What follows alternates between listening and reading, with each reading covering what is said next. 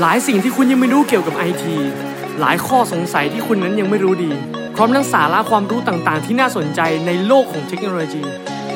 พวกเราพร้อมที่จะช่วยกันหาคำตอบให้กับคุณทั้งหมดในรายการเนื้อทอล์กพอดแคสต์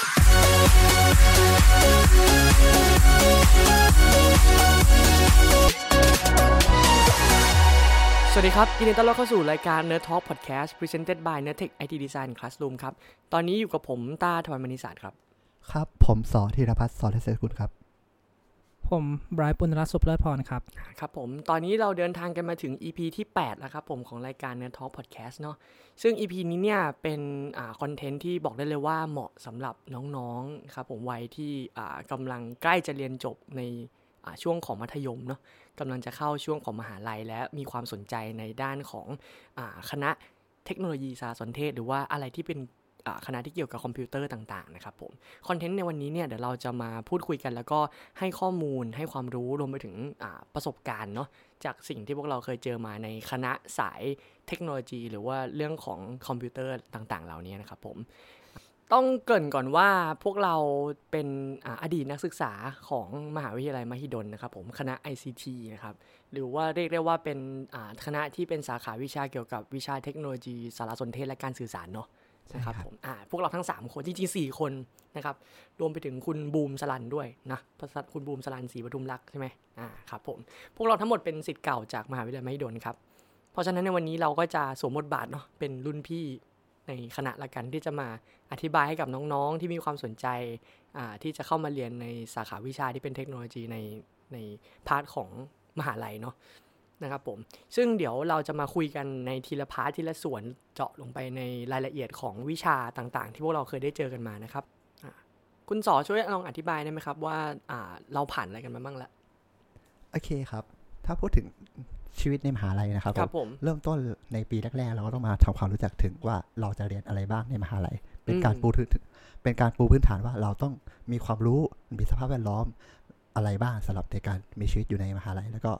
ต่อไปในถึงการทำงานของสายงานนี้นะครับอืมครัซึ่บงผมในวิชาแรกที่เราจะเรียนรู้ก็คือเป็นวิชาของ problem solving อืมอันนี้น่าสนใจ ซึ่งวิชานี้ก็เป็นวิชาเกี่ยวกับว่าเราจะแก้ปัญหายังไงรวมไปถึงว่ากระบวนการคิดเราจะคิดยังไง ให้ว่ามันสอดคล้องกับความเป็นไอทีที่เราจะเป็นทำงานที่ที่เราจะทำงานในสายนี้นะครับ อย่างเช่นการคิดเป็น sequence ว่าลำดับที่หนึ่งต่อไปเป็นลำดับที่สองหลังจากที่หลังจากลำดับที่สองแล้วจะเกิดขึ้นอะไรในลำดับที่สามอะไรอย่างนี้เป็นต้นนะครับ จริงๆ ถ้าย้อนกลับไปใน EP แรกๆ ที่เราพูดถึงสายอาชีพของ IT เนาะเหมือนเราจะเคยพูดถึงประเด็นนี้กันไปคร่าวๆ เหมือนกันนะว่าเป็น skill หรือเป็น knowledge ที่สำคัญมากๆสำหรับการที่จะเข้ามาทำงานในสายคอมพิวเตอร์หรือสาย IT นี้นั่นเอง ใช่ครับอืม problem solving นี้ก็จะมาช่วยให้ตัวน้องๆ ตัวพี่ๆ และคนทุกคนในทำงานสายไอทีรวมไปถึงว่าอาจจะไม่เป็นไม่เป็นสายไอทีก็มีความรู้นี้ก็ก็ดีนะครับอืมเพราะว่ามันช่วยให้เราคิดเป็นระบบ แล้วก็คิดเป็นแบบแผนว่าจะทำงานอะไรบ้างอืมในในเรื่องต่อไปนี้นะครับผมอ๋อดีครับดีครับ ซึ่งอันนี้ก็เป็นอีกหนึ่งวิชาที่ที่เราได้เจอกันมาเลยเนาะเป็นชื่อวิชา problem solving ใช่คหรืรัอบการแก้ปัญหาเลยนั่นเองอืมอ่าครับผม ครับผมไปถึงถึงวิชาวิชาที่สองที่เราจะได้เรียนในครับปีแรกๆเลยก็คือ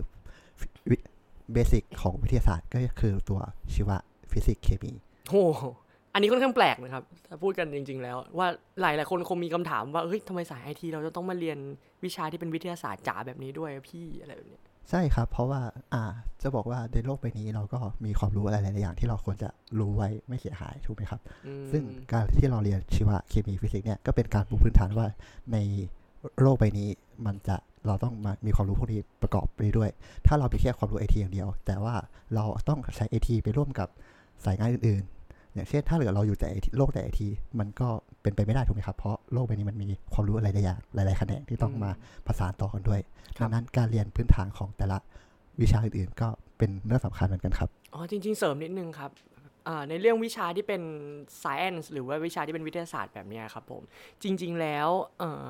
มันก็มีข้อดีของมันในในแต่ละ part เหมือนกันเนาะเหมือนที่คุณบูม หรือว่าผมไม่แน่ใจว่าคุณบูมหรือคุณบายเคยพูดไว้ใน EP ก่อนๆว่า อ่า อย่างวิชาฟิสิกส์อย่างเงี้ย มันพึ่งหลักของเหตุผลและการพิสูจน์ได้ถูกไหมครับใช่ครับอ่าซึ่งพอให้เนี้ยพอเรามองกันไปดีๆ แล้วเนี่ยมันสามารถที่จะเอามา adjust กับวิธีการเขียนโปรแกรม หรือว่าวิธีการสร้าง system โดย based on ความจริงได้ ซึ่งถือว่าเป็นอีกหนึ่งสกิลที่ซ่อนเล่นอยู่ในวิชาพวกนี้ เพราะฉะนั้นใช่ครับอยากจะบอกน้องๆด้วยว่าอ่า อย่าเพิ่งไปมองว่าแต่ละวิชาไม่มีความสำคัญ ใช่ครับผมอ่าเพราะว่าก็ครับจากที่พูดถึงเมื่อกี้ว่าเออการเอาความความคิดจริง ๆ มาใช้มา มาคิดเป็นแบบแผนก็คือ อยากให้เน้นไปที่วิวิชาอันนี้ด้วยครับ ก็คือวิชาของทางคณิตศาสตร์ เพราะว่าโลกของทางไอทีก็คือเป็นการคิดในเชิงแบบตรงๆ เหตุผลหนึ่งไปเหตุผลสองซึ่งการคิดแบบตรงๆแบบนี้ มันเราสามารถมองได้เห็นภาพได้ง่ายๆคืออย่างเช่น1นบวกหเท่ากับ2อืมเป็นครับเหตุตรงๆ นั่นก็คือตัววิชาคณิตศาสตร์นั่นเอง ซึ่งเราก็ก็จะมีต่อยอดพวกเรื่องเรื่องของคณิตศาสตร์ด้วยที่ว่าไปเรียนของดิสคีดก็คือเป็นการคิดแบบเชิงครับผม จำกัดตัวเลขแล้วก็พวกสเตตที่เป็นแบบว่าเชิงสถิติเนาะครับ ครับ อ่า ก็ ก็คือต่อจาก part ที่เป็น science ของ 3 อันเนาะที่ใช่ครับที่คุณสอบอกมาว่าเรามีอ่าเรื่องของ biology แล้วก็อ่าฟิสิกส์แล้วก็มีเคมีเนาะแล้วก็โยงมาถึงเรื่องของ math หรือการอย่างอย่างที่บอกว่าเรื่องของการพิสูจน์ในเรื่องของเหตุเป็นผลหรือว่า sequence ต่างๆ เราหนีไม่พ้นเรื่องของตัวเลขเรื่องของ math หรือ stat แน่นอนใช่ ซึ่งครับก็เป็นอีกหนึ่งวิชาที่เราจำเป็นจะต้องเจอเช่นกันนะครับผมในช่วงแรกๆเนาะคืออันนี้เราไม่แน่ใจว่าในแต่ละสถาบันเนี่ยมีการจัดตารางหรือว่ามีการจัดวิชายังไงบ้างเนาะแต่นี่เราเรา base on ว่าในคณะที่เราเรียนในมหาลัยในมหาวิทยาลัยที่เราเรียนเนี่ยเรามี sequence เป็นแบบนี้นะครับผมครับผมอืมโอเคครับ พอเรามี problem solving ละมีวิชาที่เป็นวิทยาศาสตร์ science ทั้งหมด แล้วก็รวมไปถึง math แล้วเนี่ยต่อไป คือ ต่อไปก็จะเป็นวิชาที่ทุกคน บนโลกไอทีที่ครับเราต้องเผชิญนั่นก็คือ basic programming นะครับอ่าแน่นอนครับ อันนี้แน่นอน ใช่ครับถามว่า basic programming คืออะไร ก็คือเป็นวิชาที่เราความความรู้จักว่า เริ่มต้นการเขียนโค้ดควรจะมีความคิดยังไงบ้าง ควรจะมีคำสั่งพื้นฐานมีอะไรบ้าง เช่น ถ้าจากหนึ่งเหตุผลที่หนึ่งไปเหตุผลที่สองถ้าไม่เหตุผลที่สองจะไปเหตุผลที่สามอะไรอย่างเงี้ยครับมหรือว่ามีการวนลูปโดยการใช้ for การวนลูปโดยการใช้ while การใช้ if else อืมในการมาเขียนโค้ดอะไรอย่างเงี้เงี้ยนะครับผมอืมครับผม ใช่ ซึ่งจริงๆ อันนี้ก็ลิงก์ไปกับเรื่องของ problem solving อีกเหมือนกันเนาะใช่ครับเนาะว่าการที่จะดีไซน์โซลูชันมาสักอันหนึ่งเนี่ย เราก็จำเป็นจะต้องหาวิธีที่ดีที่สุด แล้วก็เป็นวิธีการอ่าที่เหมาะสมที่สุดอะไรต่างๆ ซึ่งแน่นอนว่าก็ต้องพึ่งความสามารถของวิชา problem solving นั่นแหละเป็นเป็นพื้นฐานเนาะครับผม ทีนี้พอพูดถึงเรื่องของ basic programming แล้วเนี่ย มันก็มองได้หลายแบบเนาะในหลาย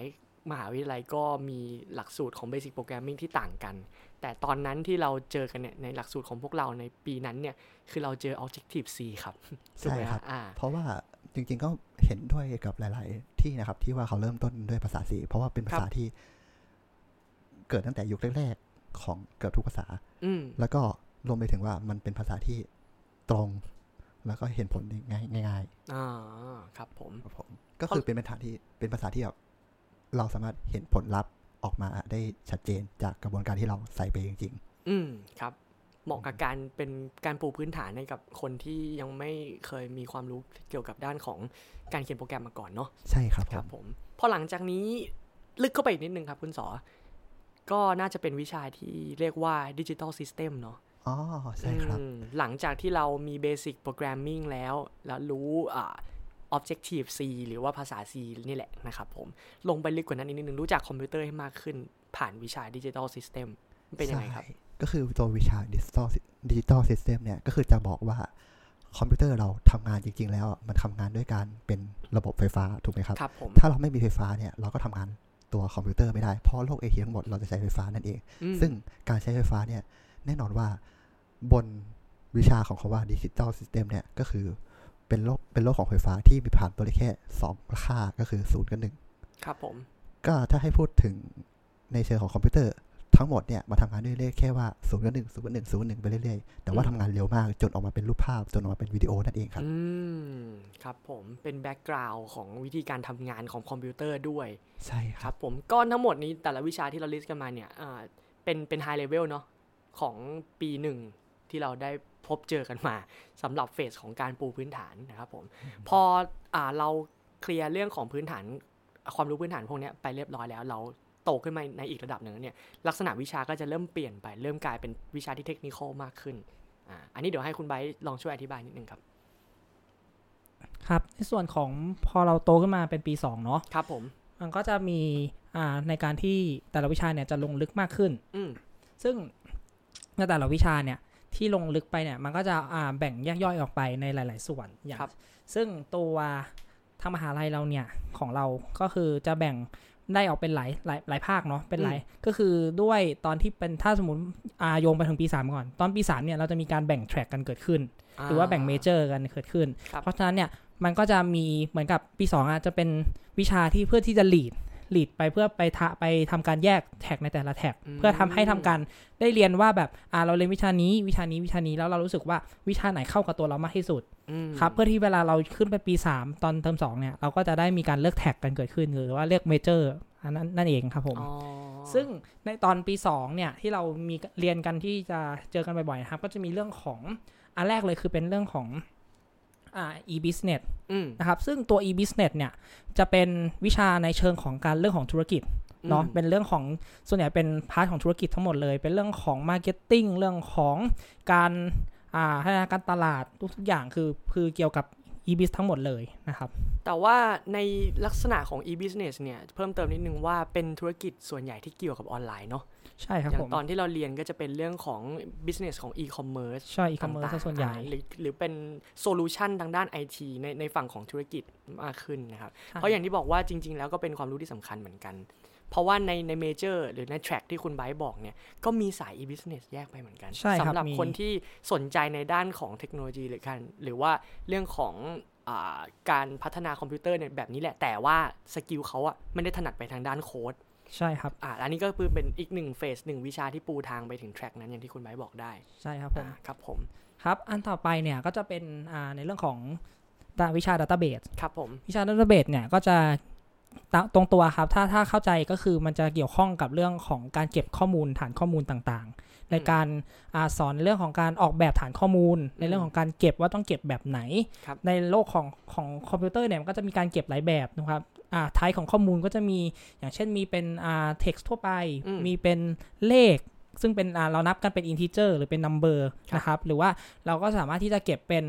อ่าข้อความยาวๆ ซึ่งอืมเราก็จะมีไทป์ของมันที่เราไม่เรียกกันว่า text เพราะ text เราจะสามารถเก็บได้แค่แบบ อ่า มันอยู่ที่ว่าระยะอะอะไรนะ จำนวนตัวที่เก็บได้ ถ้ามันมีการที่เก็บมากกว่าจำนวนตัวนั้น มันก็จะมีอีก type หนึ่งเกิดขึ้นมาครับนะครับก็อันนี้ต้องไปเรียนรู้ลึกกันลงไปอีกทีหนึ่งว่ามันคืออะไรแต่ว่าคร่าวๆก็คือจะมีการเลือกของการเก็บ Data Type ที่แตกต่างกันออกไปนะครับอืมเพราะฉะนั้นน่ะมันก็จะมีการสอนเรื่องการออกแบบเก็บ Data การออกแบบฐานข้อมูลว่าเราต้องเก็บข้อมูลยังไงให้มันดีที่สุด และเอาเรียกออกมาใช้ได้ง่ายที่สุดนะครับอืมเพราะว่าโลกของออนไลน์อะครับก็คือเวลาเราพัฒนาโปรแกรม ทุกๆ โปรแกรมต้องมีการเก็บข้อมูลถูกไหมครับ มันครัจะบไม่ มันไม่ได้ไม่เพียงแค่โชว์หน้าตาขึ้นมาเฉยๆให้ให้ดูว่ามันเป็นอะไร แต่มันต้องมีการเก็บข้อมูลว่ามีคนล็อกอินเข้ามาคนนี้เข้ามานะ หรือว่าเก็บว่าอ่า Data เหมือนแบบสินค้าของเราเนาะถ้ายกอ่ายกตัวอย่างเป็นอีคอมเมิร์ซสินค้าของเราเนี่ยมีสินค้าอะไรบ้างอยู่ในฐานข้อมูลของเราเวลาเราเรียกมาคนที่เข้ามาใช้เขาก็จะได้เห็นว่าอ๋อ อันนี้คือสินค้าของเราอืมนะครับครับประมาณผมนี้ พอพูดถึง Database แล้วเนี่ย ก็ขาดไม่ได้เลยในในในช่วงเวลาปี 2 ที่เราเรียนมาเนี่ย นั่นก็คือวิชาของเว็บไซต์นั่นเองเว็บดีไซน์เว็บดีไซน์มาคู่กันเลยนะครับ เพราะอย่างที่แจ้งไปตอนแรกว่าเรื่องของ Objective C หรือ Basic Programming เนี่ยอ่าเราเราทำให้รู้ในในลักษณะพื้นฐานของวิธีการเขียนโปรแกรมเนาะแต่ลักษณะหน้าตาหรือผล result ที่เราได้มาเนี่ยมันจะรู้สึกว่าจับต้องยากนิดนึง ถูกต้องนะครับคผรับมพอขึ้นมาถึงปี 2 แล้วเนี่ยอะเราจะเริ่มเห็นเป็นรูปเป็นร่างแล้วมีการสร้างเว็บไซต์ มีการอะทำอะไรที่รู้สึกว่า เออ เห็นภาพหรือเห็นผลได้มากขึ้นนะครับผมอืมพอผ่านจากเรื่องของ e-business database แล้วก็เว็บดีไซน์ไปแล้วนะครับผม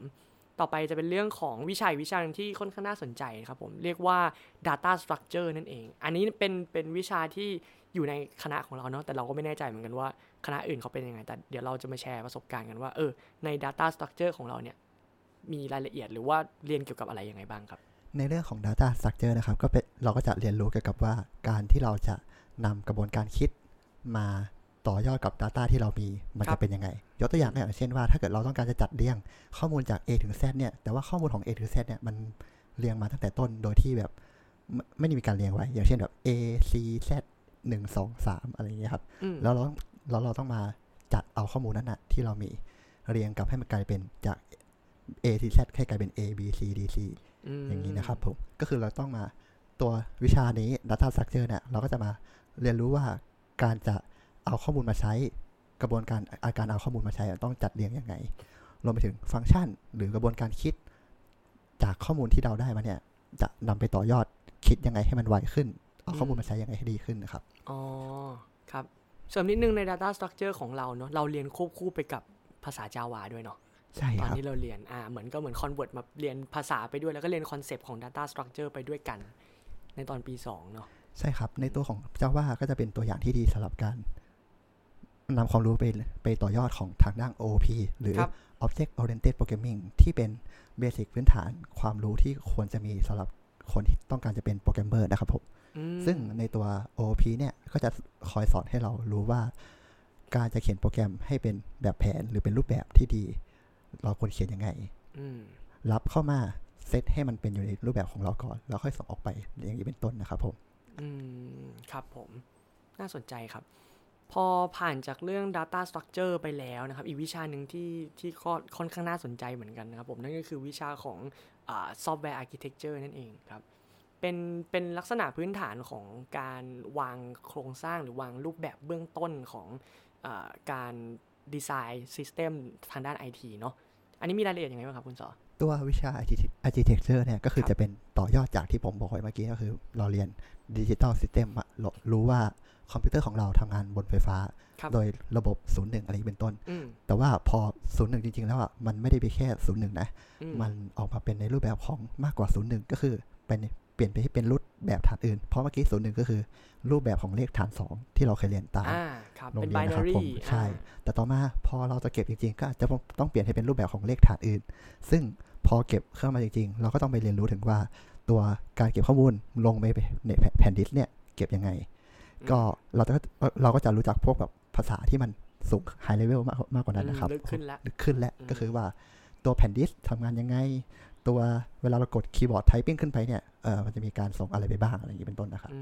มครับผมอ่าประมาณนี้เนาะผ่านมาแล้ว 2 ชั้นปีครับผมนะฮะก็คือเราได้เบสิก จากอตอนปีหนึ่งแล้วไม่ว่าจะเป็นเรื่องของ problem solving basic science แล้วก็ math นะครับผมรวมไปถึง basic programming ด้วย พอขึ้นมาปี 2 ลง in detail มากขึ้น ได้จับอะไรที่เป็น IT มากขึ้น ได้เห็น result ได้เห็นผลงานออกมาชัดเจนมากขึ้น พอมาถึงปี 3 อย่างที่คุณไบร์เคยแจ้งไว้ว่า มันเริ่มมีการแบ่ง track แล้วก็ความเข้มข้นของแต่ละสายใน IT ลงไปมากขึ้นนะครับเดี๋ยวเราให้คุณไบอธิบายเพิ่มเติมในช่วงปี 3 ที่เราได้ฟันฝ่ากันมานะครับ ครับในส่วนของปีสามเนี่ยอ่า เราจะค่อยๆไล่ไปทีละส่วนเนาะอืมพอปีสามเนี่ยเราเรามาเรียนเราก็จะมีในเรื่องของอ่าวิชาแรกเนี่ยที่เราเจอก็คือวิชาของ MIS ครับ MIS เนี่ยมันจะคล้ายๆกับ EBIS อืมนิดนึง แต่มันจะแตกต่างตรงที่ว่า MIS เนี่ยเราจะมีเรื่องของการใช้ tools อืมมาเกี่ยวข้องครับมากขึ้นครับผม ก็คือตัวอ่า MIS เนี่ยบอกก่อนว่าย่อมาจากอ่า management Management information Information system System อ่าอ่าครับซึ่งตัว Management Information System เนี่ย อ่าอย่างที่บอกไปคือพอเราพูดถึง e-biz ปุ๊บเราจะพูดถึงธุรกิจเป็นส่วนใหญ่เนาะครับเราพูดถึง Marketing พูดถึงเรื่องของอ่าอ่าการตลาดเลยทั่วไปอืมแต่พอเป็น MIS ปุ๊บมันจะมายุ่งเรื่องของอ่าฝั่งของเทคโนโลยีหรือฝั่งของ developer มากขึ้นอืมครับก็คือจะมีในส่วนส่วนของการที่เราจะต้องเรียนรู้อ่าว่าจะทำยังไงเอ่อให้ตัวงานไอตัวเว็บของเราหรือตัวแอปพลิเคชันของเราเนี่ย ทำงานได้ดีขึ้นในเรื่องของการที่ทำรวมถึง SEO ทำเรื่องของอะไรต่างๆนะครับ เรื่องเกี่ยวกับซิสเต็มซะมากกว่า อืมครับผมอย่างที่คุณแบ๊บอกไปครับมันคือการที่เอา e-business มาขยายในมุม IT มากขึ้นเนาะมันคือตามชื่อเลยครับ มันคือการจัดการข้อมูลหรือการจัดการระบบข้อมูลต่างๆ มันจะเริ่มมี tools ที่ค่อนข้าง specific มากกว่าตอน e-business เข้ามาละ ในตอนที่เราเรียน e-business เนี่ยมันจะเป็น business plan เป็น business strategy ซะส่วนใหญ่เนาะ มันจะไม่ค่อยได้มีการแตะ tools หรืออุปกรณ์ต่างๆ ที่เข้ามาช่วยในการ manage ธุรกิจมากขึ้นครับ เพราะฉะนั้นพอลงมาในมาเป็น MIS เนี่ยมันก็เลยเหมือนได้จับในด้านเทคนิคมากขึ้น ได้รู้จัก tools ได้รู้จักภาษา ได้รู้จักสิ่งต่างๆ ที่เข้ามาช่วยในด้านธุรกิจมากขึ้นนะครับผม เป็นวิชาที่สำคัญมากสำหรับคนที่อ่าไปในเวของ business โดยอ่ากินไปทางฝั่งของ IT ด้วยเนาะ อันนี้สำคัญมากครับ ทีนี้ต่อจาก MIS ไปอีกวิชาหนึ่งที่น่าสนใจครับผมนั่นก็คือวิชา security นั่นเองครับอันผนี้มเข้มข้นมากครับเข้มข้นมากเข้มข้นมากอ่าในส่วนของ security เนี่ย เราขอ ผมขอย้อนกลับไปก่อนก่อนที่จะเรียนเรื่อง security เนี่ยครับสิ่งที่เราต้องเรียนก่อนคือเรื่องของ network อ่าอ่า เพราะว่า net- security เนี่ยมันจะเป็นส่วนที่เกี่ยวข้องกับ network โดยตรงอืมนะครับ อ่าย้อนกลับไปก่อน network เนี่ยเราเรียนอะไรบ้าง คือ network เนี่ยเราก็จะมีการเรียนเรื่องของอ่าเขาเรียกอะไรครับ เราไม่ได้เรียนที่เราเรียนกันคือคือถ้าคนส่วนใหญ่คิดว่าเฮ้ย network คงจะเรียนแบบอ่าเขาเรียกนะเน็ตต่อยังไงอะไรอย่างนี้หรือเปล่าอืมอันนี้ไม่ใช่นะครับ network เนี่ยเราจะเรียนเรื่องของลงลึกไปถึงในระดับที่ว่าข้อมูลอะถูกส่งไปยังไงอืมส่งผ่านอะไรบ้างเราต้องผ่าน firewall หรือเปล่าครับแพ็กเกจที่ส่งไปเนี่ยมีการ encrypt data ไหมอืม En- encrypt data ก็คือการใส่รหัส ให้กับข้อมูลเพื่อที่ว่ามันจะได้ป้องกันคนที่สามารถที่จะเข้าเอามาเอาข้อมูลของเราออกไปได้อืมเหมือนกันพอเรา encrypt data ไปปุ๊บ ส่งไปถึงอีกฝั่งหนึ่งครับอีกฝั่งหนึ่งก็ต้อง decrypt data นั้นให้ได้ เพื่อที่จะถอดรหัสออกมาว่า เอ้ย ข้อความที่เราส่งไปอะคืออะไรอืมเหมือนกันแล้วเราก็เรียนเชิงลึกในอ่าส่วนของลงไปว่าอ่าการส่งข้อมูลเนี่ยส่งแบบไหนบ้าง มันก็จะมีส่งแบบอ่า มี net- net- เป็น network level เป็น T- TCP IP อืมครับ ซึ่งเป็นเป็นโปรโตคอลในการส่งข้อมูลครับนะครับ มันก็จะลงลึกไปแบบมากมากมากมากๆนะครับ อันนั้นคือแบบ network เนาะอืมแล้วก็จะมีในเรื่องของตัวอ่าวิชาที่ใช้สำหรับในการลงมือทำจริงครับมันก็จะมีวิชาอ่าจำวิชาชื่อวิชาไม่ได้ แต่ว่าจะเป็นวิชาที่เราสามารถที่จะไปจับเครื่องเขาเรียกเครื่อง network จริง ๆ ครับ เป็น hub เป็นสวิตช์เป็น hub อืมอืมซึ่งเราจะสามารถลองลองเขียน config เองได้ สามารถต่ออ่าสร้างเขาเรียกทำสายสายอ่า RJ 45 ครับ ที่เอาไว้ต่อเป็นตัวอินเทอร์เน็ตนะครับ แล้วก็ได้ทำได้ทดลองการแบบจำลองเซิร์ฟเวอร์ขึ้นมาจริงๆอย่างเงี้ยครับผมก็อันเนี้ยจะเป็นเกี่ยวกับทางด้าน network แบบโดยเฉพาะเลยนะครับ พอเราเรียนจากเกี่ยวกับ network มาแล้วเนี่ย ถัดไปที่เราจะได้เรียนก็คือมันจะเป็นเรื่องของการ security นะครับ ก็คือเป็นวิชาอีกวิชาหนึ่งนะครับ security เรียนเกี่ยวกับอะไร ก็อย่างที่ผมยกตัวอย่างไปตอนแรกครับว่าเวลาเราส่งข้อมูลเนาะ มันจะเป็นแพ็กเกจ เป็นเป็นเหมือนเป็นแพ็กเกจเนาะ เป็นข้อความอันหนึง เวลาเราส่งไปปุ๊บคนที่เขาจะเข้ามาเอาข้อมูลเราเนี่ย หรือว่าเป็นพวกแฮกเกอร์ หรือเป็นคนที่อยากจะได้ข้อมูลของเราอย่างเงี้ยครับ เขาจะเข้ามาเอาข้อมูลไปได้นะครับ ถ้าเราไม่มีมิสไม่มีความ security ในเรื่องของด้านข้อมูลมากพอ เพราะฉะนั้นเนี่ยการ security มันก็คือการ encrypt ข้อมูล เพื่อที่จะให้คนที่เข้ามาอ่านแล้วเขาก็จะไม่รู้ว่า เอ้ย ข้อมูลเนี่ยมันคืออะไร ถ้าสมมุติว่าข้อมูลที่สำคัญ พวกเนี้ยมันเป็นเรื่องของการเงิน การอโอนเงิน หรือว่าการที่เป็นข้อมูลลับอะไรเงี้ยครับ ถ้าเข้ามาโดยที่ไม่มีการป้องกันอะไรเลยเงี้ยครับ มันก็จะค่อนข้างที่จะสุ่มเสี่ยง ดังนั้นเนี่ย security เนี่ยมันก็คือ มีทางด้านเรื่องนี้ด้วยนะครับ เรื่องของ security ทางด้าน network โดยเฉพาะเลยนะครับอืมโอเคครับผม ก็ผ่านไปแล้วคร่าวๆเนาะสำหรับวิชาที่เป็นวิชา MIS เนาะแล้วก็พูดถึงเรื่องของ Network ไปจนถึงเรื่องของ Security นะครับผม ทีนี้มันมาในฟิลนี้แหละววิชาหนึ่งที่ไม่พูดถึงไม่ได้ในปีนี้เลยในในในเทอมสามในในในตอนที่เราเรียนปี 3 เลยเนี่ยก็คือวิชา Wireless นั่นเอง ครับ ในส่วนของวิชา wireless เนี่ย ก็เราก็จะเรียนตามชื่อเลยครับ wireless y คือสายถูกไหมครับครับ less ก็คือไม่มีสายอืมนะครับ เพราะฉะนั้นเนี่ยเราก็จะเรียนรู้เรื่องของ frequency เกี่ยวกับอ่าในการรับส่งบลูทูธนะครับ รวมถึงเสาสัญญาณต่างๆ 5G 2G 3G ว่ามันมีอ่าเป็นรูปแบบไหนนะครับ การส่งข้อมูลเป็นแบบไหนครับนะครับ ใช้ข้อมูลต้องส่งข้อมูลยังไงอืมอย่างเงี้ยครับ ก็คือเราจะเรียนรู้พวกนั้นหมดเลยอื รวมถึงว่า wireless พวกเนี้ยมันก็จะมีเรื่องของ security รวมเข้าไปสอดสอดแทรกอยู่ข้างในนั้นด้วยครับ เพราะว่าเหมือนแบบ Wi-Fi อย่างเงี้ยครับ เราไม่มี security มันก็ไม่ได้ถูกไหมครับครับบางทีมันก็จะโดนอ่าเขาเรียกอะไรนะกะโดนคนที่อยู่ข้างนอกอะครับเขาเข้ามาใน network เป็น Wi-Fi ของเราแล้วเขาก็ทำให้ระบบของเราพังอะไรก็มีส่วนเหมือนกันอืมก็เรียนเข้าไปด้วยครับครับผมผมโอ้น่าสนใจครับอ่าพอเป็นข้อมูลเป็นเป็นวิชา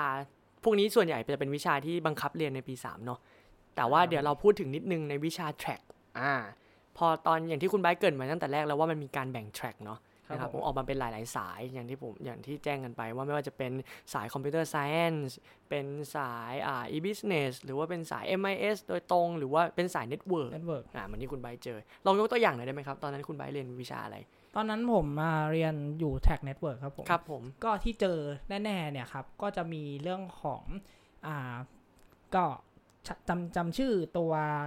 อ่าคอร์สไม่ได้จำชื่อตัววิชาไม่ได้ แต่ว่าเราก็จะเรียนในเรื่องของอย่างที่บอกครับ มันคือ network ก็คือเราก็ต้องไปลองดูเซิร์ฟเวอร์จริงอืมนะครับไปดูว่าเซิร์ฟเวอร์เขาตั้งกันยังไงอืมเขาตั้งแบบไหนเขาต้องต่ออะไรบ้าง ต้องใช้อ่ารวมถึงว่าเวลาเราตั้ง network ถูกไหมครับครับอ่าถ้ามันเป็นการตั้งบนบนแบบเป็น premise ก็คือเป็นตั้งแบบเป็นเครื่องอืมสมัยนี้มันจะมีเซิร์ฟเวอร์แบบออนไลน์เป็นคลาวด์ครับถ้าตั้งเป็นเครื่องเนี่ย เพราะเราต้องมีห้องแอร์ให้กับมัน ไม่งั้นเนี่ยเซิร์ฟเวอร์มันก็จะมีสิทธิ์ที่จะระเบิดได้ เพราะว่ามันทำงานร้อนเกินไปมถูกต้องครับ แล้วก็เลยไปดูถึงเรื่องการตั้ง เรื่องว่ามันจะต้องตั้งห่างเท่าไหร่ ตั้งยังไงบ้างโอ้เสียบสายอะไรประมาณไหน รวมถึงว่าเราก็ต้องไปดูคอนฟิกด้วยว่าอ่าคอนฟิกของเซิร์ฟเวอร์เราเป็นยังไง เราตั้งไฟวอลหรือเปล่า ครับ ครับ เพราะว่ามันก็ต้องป้องกันให้คนไม่สามารถเข้ามา แอ t แท็กตัวเซิร์ฟเวออืร์มเราได้ อืม ครับผม ซึ่งจริง ๆ ในแต่ละแทร็กเขาก็จะมีวิชาเฉพาะของเขาแตกต่างกันออกไปเนาะถูกต้องถ้าคให้รับไล่นี่ก็ยาวมากนะครับผมอะไม่เป็นไรเอาเป็นว่าพอมาถึงปี 3 เนี่ย เราได้เข้าไปถึง in detail ของแต่ละอัน แล้วเราก็เลือก track เลือกสายที่เราถนัดไปเรียบร้อยแล้วเนาะใช่พอขึ้นมาปี4เนี่ยจริงๆเนี่ยมันก็ยังมีวิชาที่หลงเหลืออยู่ แต่ว่าถ้าเป็นของคณะเราเนาะก็จะเน้นไปทางเรื่องการเตรียมตัวเป็น senior project แหละถูกต้องคอ่าแล้วก็ทำจับกรุ๊ปกันเอาไปเสนออาจารย์เป็น proposal เป็นอะไรก็ตาม แต่ในตอนปี 4 ก็ก็ยังมีวิชาที่เกี่ยวกับอ่าทางเทคนิคอยู่บ้างนะครับผมเช่น วิชาที่เรียกว่าอ่า HCI หรือว่า Human Computer Interaction นั่นเองเป็นยังไงครับอ่า HCI Human Computer Interaction เนี่ย ก็จะเกี่ยวข้องเกี่ยวกับ ตามถ้าตามชื่อก็คือมันจะเกี่ยวข้องกับอ่าการที่คนนะครับอืมมาครับ interact กับตัวคอมพิวเตอร์อ่าอ่ามันก็จะเป็นเรื่องของการออกแบบหน้าจอว่าง่าย ๆ ก็คือถ้าถ้าถ้ามองเป็นภาษาในตอนนี้คือเขาเรียกว่า UX อืมอ่า UX UX UI ใช่อืมก็คือ user experience กับ user interface นั่นเองครับก็คืออันจะเป็นตัวช่วยเนาะเป็นเป็นเป็นวิชาช่วยให้สำหรับในการออกแบบให้และให้ตัวโปรแกรมเนี่ยอ่าเข้าถึงลูกค้าหรือเข้าถึง user ได้มากขึ้นอืมเพราะว่าบางทีอะ มัน user หรือลูกค้าเนี่ยเขาก็จะมีความต้องการที่จะอ่าเขาเรียกอะไรนะครับความชอบในการใช้ตัวแอปพลิเคชันเนี่ยแตกต่างกันออกไป เพราะฉะนั้นอะมันก็จะมีเรื่องของการ research เกิดขึ้นว่าเราต้อง research กับลูกค้าต้องไปไปสัมภาษณ์ลูกค้าร้อยคนจากร้อยคนเนี่ยที่เราออกแบบไปเนี่ยรูปแบบตัวแอปพลิเคชัน หรือว่าเว็บไซต์เนี่ย โอเคกับลูกค้าไหม แล้วลูกค้าเนี่ยให้คอมเมนต์อะไรกลับมา เราก็ต้องเอามา ตอนนั้นเราก็ต้องมา present กับตัวอาจารย์ ตัวกับอ่า present กับเพื่อนเนาะ แล้วก็มีการแก้ไขกลับไป แก้ไขเสร็จปุ๊บ เราก็ต้องไป research ใหม่อืมไปเช็คว่าไอ้ที่เราแก้เนี่ย เอ้ย โอเคนะ แบบนี้โอเคนะ ชอบนะ อะไรเงี้ย ครับ ก็คือส่วนใหญ่จะยุ่งกับ ถ้าถ้ามุมมองคือยุ่งกับลูกค้าอืมอ่าตัวลูกค้าของเราตอนที่เราเป็นมหาลัยก็คือ บุคคลที่เรารู้จัก หรือว่าบุคคลที่เราเดินออกไปแล้วเราไปเจอเราก็สัมภาษณ์ครับอ่าเป็นการทำ test ตัวาเพื่อเก็บข้อมูลเก็ไปบข้อมูลทำการทเข้าดมาลองต่อทำใช่ประมวลต่อไปอืมโอเคครับอาพอหมดจากวิชา HCI ไปแล้วนะครับผม ตอนนี้เรามาถึงปี 4 แล้ว เรากำลังจะจบจากคณะนี้ไปแล้ว ซึ่งวิชานี้เนี่ยขาดไม่ได้เลยครับผม นั่นก็คือวิชา ethic อ่า หรือวิชาศีลธรรมทางด้านคอมพิวเตอร์นั่นเอง ต่อให้เรามีความรู้ทางด้านไอทีด้านคอมพิวเตอร์มากมายขนาดไหน แต่เราก็จำเป็นที่จะต้องรู้ว่าอะไรควรทำอะไรไม่ควรทำในใน field ที่เป็นเทคโนโลยีเนาะเพราะว่าเรื่องพวกนี้จริง ๆ มันมีเรื่องของ laws มีเรื่องกฎหมาย มีเรื่องข้อบังคับ policy อะไรต่างๆ ซึ่งอันเนี้ยเราจำเป็นต้องรู้มาก เพราะว่าถ้าเราโตไปทำงานในสายเนี้ยมันอาจจะเป็นช่องโหว่ของกฎหมาย หรือว่าช่องโหว่ของ system เราที่อาจจะมีใครมาโจมตีเราหรือถ้าเราไม่ระวังอาจจะเกิดข้อผิดพลาดได้ นะครับผมซึ่งวิชานี้ถือว่าสำคัญมากๆเลยจริงๆนะครับอ่าประมาณนี้พอหมดจาก 2 วิชานี้ไปแล้วจริงๆจริงๆมันยังมีวิชาที่เป็น in detail อยู่พอสมควรแต่ว่าผมรู้สึกว่าผมอยากจะให้น้ำหนักแล้วก็โฟกัสไปกับ senior project ละนะครับผมพอมาถึงปี4อย่างที่ทราบว่าของเราเนาะเรียกว่า senior project แต่คนอื่นอาจจะเรียกว่า thesis หรือว่างานจบต่างๆก็ได้ใช่ซึ่งแกนหลักหรือ core ของ senior project เนี่ยผมเชื่อเหลือเกินว่าเราจำเป็นต้องเอาความรู้ตั้งแต่ปีหนึ่งทั้งหมดความรู้ ที่เราเรียนมาไม่ว่าจะเป็นเบสิ c โปรแกรมมิ่งยาวจนมาถึงอ่า part design ทำ database ทุกอย่างออกมาให้มันกลายเป็น senior project ในตอนสุดท้ายนั่นเองถูกต้องครับนะครับผมอืมก็จะมีหลายๆ phase เนาะของเราตั้งแต่ phase ของ proposal poster ถูกต้องไปครับจนถึง defense นั่นเองใช่นะครับเรื่องของ proposal ก็คือการเตรียมเนื้อหาเพื่อเอาไปเสนอว่า senior project โครงการของเราเนี่ยจะทำเกี่ยวกับอะไร ใช่ครับ บางคนก็เป็นเว็บไซต์ mobile app หรือแม้กระทั่งไปจนถึงด้าน research ใน topic ของ IT ที่เป็นเทรนด์หรือที่น่าสนใจ ใช่ครับนะครับผมพอไปเสนออาจารย์เสร็จปุ๊บก็อ่ามีการเอาไปเสนอ 2 รอบเป็น proposal รอบหนึ่งกับรอบที่เป็น poster รอบที่เป็น poster ก็คือจะมีอาจารย์ท่านอื่น เข้ามาคอยดูแล้วก็คอมเมนต์ให้คะแนน ใช่ เราจะมีพพิ่รีติเซนต์ด้วย อ่าพรีจะเซนมีต์โปส present เตอร์ครับผม พอหมดจาก phase นี้ปุ๊บเราผ่านตรงนี้ไปก็ไปถึง phase สุดท้ายของเราก็คือ phase ของ defense ซึ่งทรมานทรกรรมพวกเรามากซึ่งนะคซึ่รังบก่อ defense เนี่ยมันก็จะเป็นอ่าช่วงของ process เนาะเป็นอ่า progress ครับของเราว่าแบบเราถ้าสมมติมีการ dev อืมหมายว่ามีการทำเว็บไซต์เราก็ต้องได้ทำการอ่าพัฒนาเว็บไซต์ขึ้นมาเขียนเว็บไซต์ขึ้นมา ถ้าครับเป็นแอปก็ทำการพัฒนาแอปขึ้นมาอืมถ้าเป็นด้าน research ก็ต้องเป็นการเขาเรียกนะเก็บ stat อืม ข้อมูลเนาะว่าเราจะทำแบบนี้แบบนี้แบบนี้คิดว่าแบบนี้มันดี เพราะว่า stat แบบนี้ออกมาแบบแบบนี้ก็เนี่ยก็ต้องเก็บ stat ออกมาเป็นข้อมูลแล้วก็